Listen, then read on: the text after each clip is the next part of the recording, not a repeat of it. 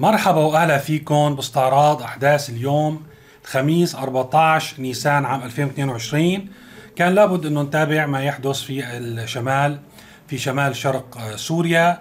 واضح أنه آه، تركيا آه، يعني تحشد قواتها ب آه، أو بدلالة على أنه في عملية أو خطوة في العملية العسكرية قادمة لإتمام عملية إقامة المنطقة العازلة في شمال شرق سوريا. تحشيد صاير باتجاه الشمال الشرقي. قلنا من يومين إنه في نقطتين مهمين على طريق إم 4 يلي بيربط شرق آه، سوريا بغرب سوريا هن بعين عيسى وتل تمر.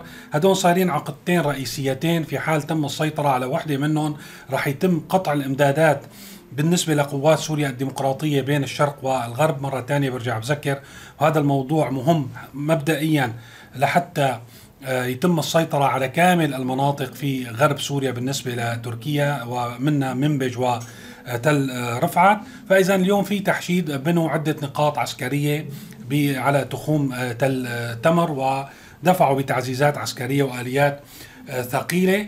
الحصار على المربع الأمني لتواجد السلطات السورية. سلطات النظام السورية في الحسكة والقامشلي ما زال موجود. في عم بيقولوا طبعا من من ضمن المناطق المحاصرة هو مطار القامشلي اللي هو يعني من مطار القامشلي للقامشلي وللحسكة وطريق الإمداد الوحيد لمناطق النظام أيضا مانعين دخول المواد الغذائية والطحين إلى آخره من هذه المواد. آه، روسيا عم بتحاول بحسب الأخبار إنه تتدخل وتعمل وساطة بين الطرفين ولكن أنا بعتقد الموضوع اليوم أكثر من قصة توتر أو مثلا آه، بالماضي كان إنه بيقطعوا المي هدول بيقطعوا الكهرباء لحتى يجيبوا المي والكهرباء بالتناوب يعني إنه روسيا بتتدخل. اليوم واضح إنه في خلينا نقول تحضير لعملية عسكرية حقيقة تركية. هلأ هذا صار بالماضي وتأجلت نعم صار بالماضي وتأجلت ولكن كانت الظروف الدولية والظروف الإقليمية مختلفة. ما بعرف إذا اليوم يتم استغلال الأزمة التي يعني تمر بها أو اللي وقعت حالها فيها روسيا في أوكرانيا لإتمام العملية أو لإتمام العملية التركية آه، في الشمال آه، من خلال تفاهم تركي.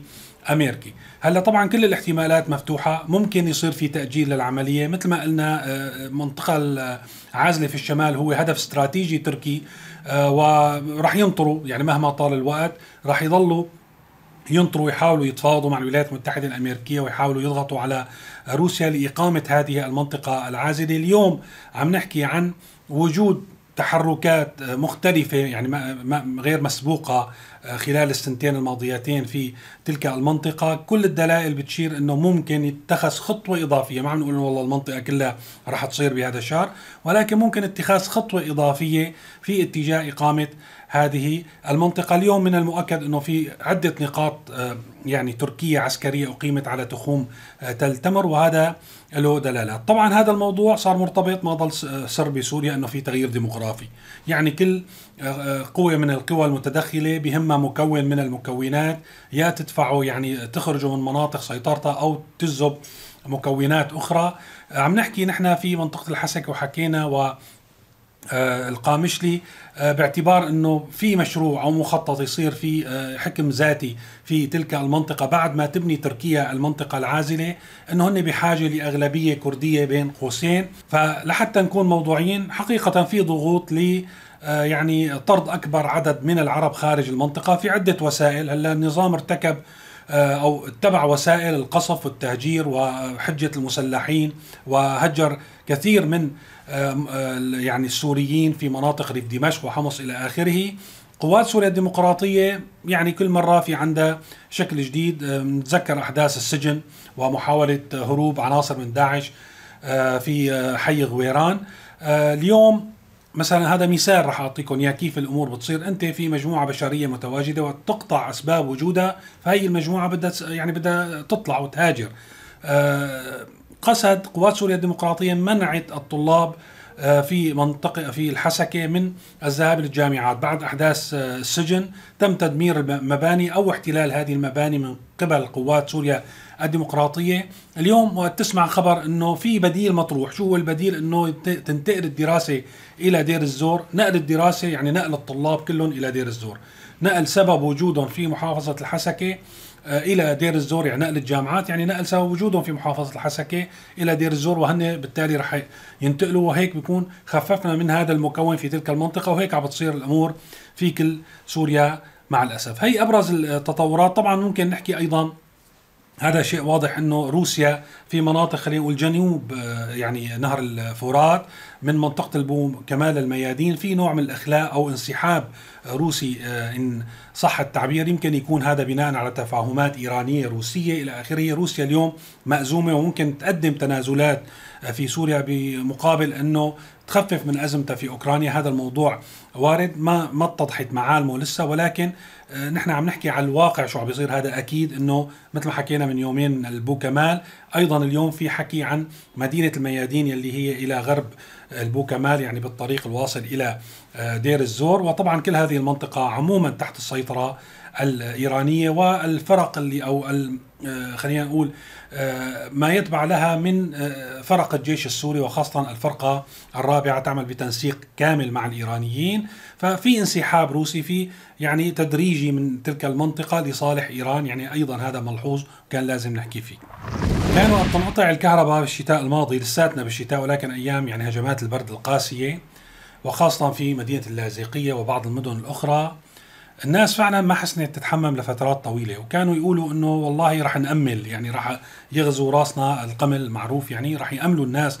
ما ما كان في قدرة إنه يتحمموا لأن آه، تسخين المياه على الكهرباء ما في وسيلة ثانية ما في آه، محروقات والكهرباء ما عم تيجي لمرحلة بتيجي ربع ساعة عشر دقائق بترجع بتقطع فما كانوا عم يحسنوا يسخنوا الماء لحتى يتحمموا. فعلا بالفعل كان في عوائل إنه تضل آه، أسبوع وعشرة أيام وأكثر لحتى تحسن تتحمل. وصاروا يحكوا من بعضهم والله بكرة لنأمل قام طلعت هي القصة مزبوطة اليوم في خبر على آه، أحد مواقع الإنترنت في الداخل بيحكي عن هذا الموضوع وبيحكي عن آه، انتشار ظاهرة القمل في المدارس آه، في مدارس اللاذقية.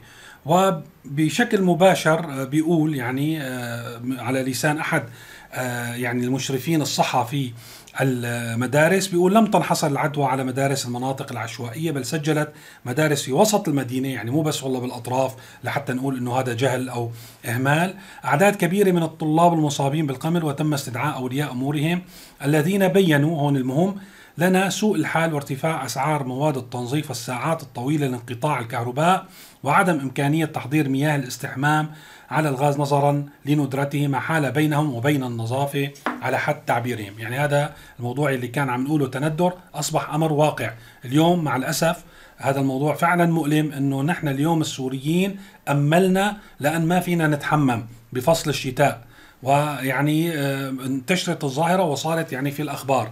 هذا الموضوع صار آه، واضح. على سيرة الكهرباء وعملنا أمس تسجيل يعني آه، كامل حول شو الأزمات الاشد خطورة على المجتمع السوري. وقلنا الكهرباء حطينا ليش عدة أسباب. الحقيقة اليوم آه، في مادة منشورة بجريدة الوطن نبهتني لسبب إضافي إنه في حال توفرت الطاقة وأجت يعني الكهرباء والشبكة تحملت وإلى آخره. في موضوع حتى على التعرفة الحالية يعني المفروضة اليوم لا يمكن ل خلينا نقول الاكثريه في سوريا وهن بحسب حكيهم يلي عم يستخدموا الشريحة الأولى يلي هي بين 1 و600 آه، كيلو واط بالشهر آه، لا يمكن أن تتحمل فواتير الكهرباء لكي تنعم بالكهرباء يعني بشكل طبيعي وعادي. يعني شو معناتها؟ إنه والله يشغلوا البراد والتلفزيون واللمبات وقت العتمة إنه إذا صار في شوية شو بيشغلوا مراوح air condition أو تدفئة على الكهرباء هذا الموضوع غير ممكن.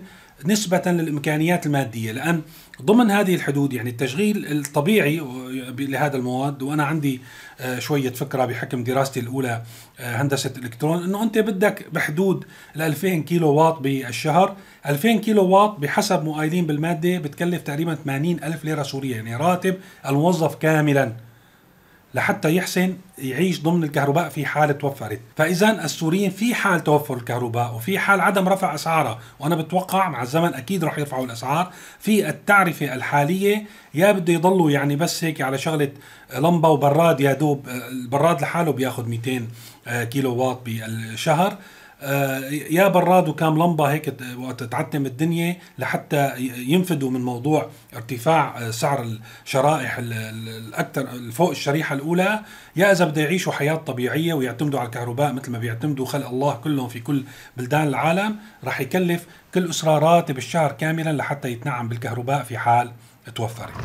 ظاهرة أخرى أنا عم من فترة ولكن يعني آن الأوان أنه نحكي فيها موضوع هذا الترهل ويعني آه، مثل التفسخ آه، فيني أقول.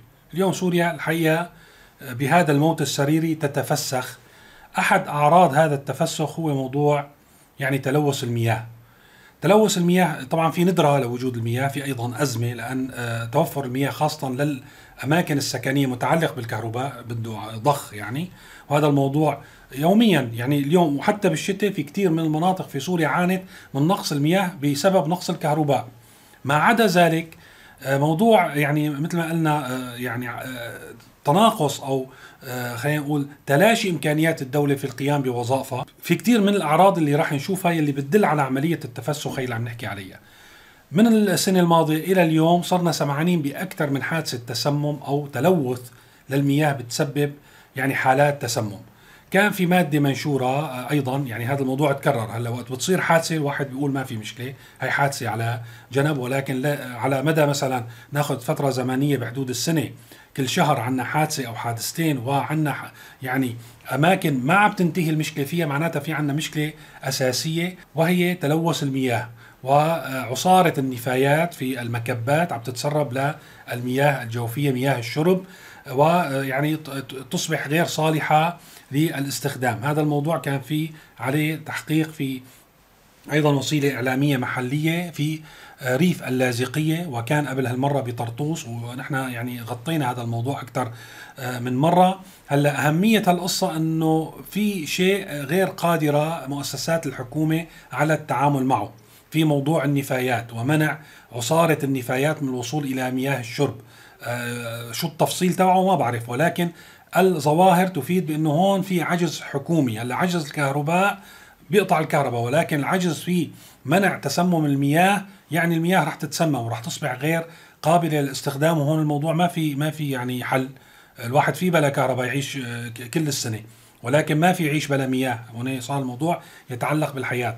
جانب آخر أو لتلوث المياه هو في شمال شرق سوريا موضوع استخراج النفط بشكل عشوائي. في كثير من الصور اللي كنا نشوفها كيف عم يستخرجوا النفط والنفط شلون هيك عم يشر ويطرش.